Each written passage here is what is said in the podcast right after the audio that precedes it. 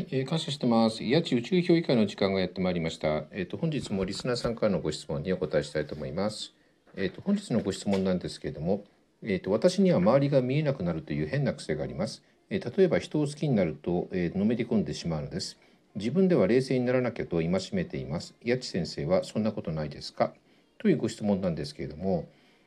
うーんと大人になったらその冷静であるべきだって思って自分を戒めちゃっててるのかなと思うんですけど、うん、なんかにのめり込んじゃってねその熱くなっちゃうことが大人げないっていうのはいいわゆるその常識ってことなのかな。うんまあねあの僕はねその常識とか正直言ってクソくらいだと思うんですよ。うんうん、あの別にほら法律を犯してるわけじゃないんでねあの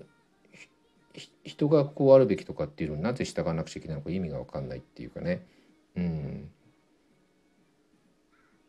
ねあのなんかねもっともらしいこと言って人になんか説教する人ほど僕は暗い顔してると思うんだけどね。うん。まあそれはいいんですけどその人間ってロボットじゃないのでその僕はねのめり込むのは当たり前だと思うんですよ。例えばねその仕事でもね、あ、趣味でも異性でも何でもいいんですけどあの好きなんだからのめり込むんでしょ？だからのめり込めばいいと思うんです。でなんでのめり込んだ方がいいかっていうと何かにのめり込んでる時って幸せを感じますでしょ？うん。だってのめり込んでる時に嫌なことって考えないですよね。うん、だから幸せになればいいんですよ。あのねあの常識っていうその常識っていうものがねそのなんていうのかなあの幸せを邪魔してるんだったらそんなものいらないっていうかねあの幸せになればいいと思うんですよね。うん、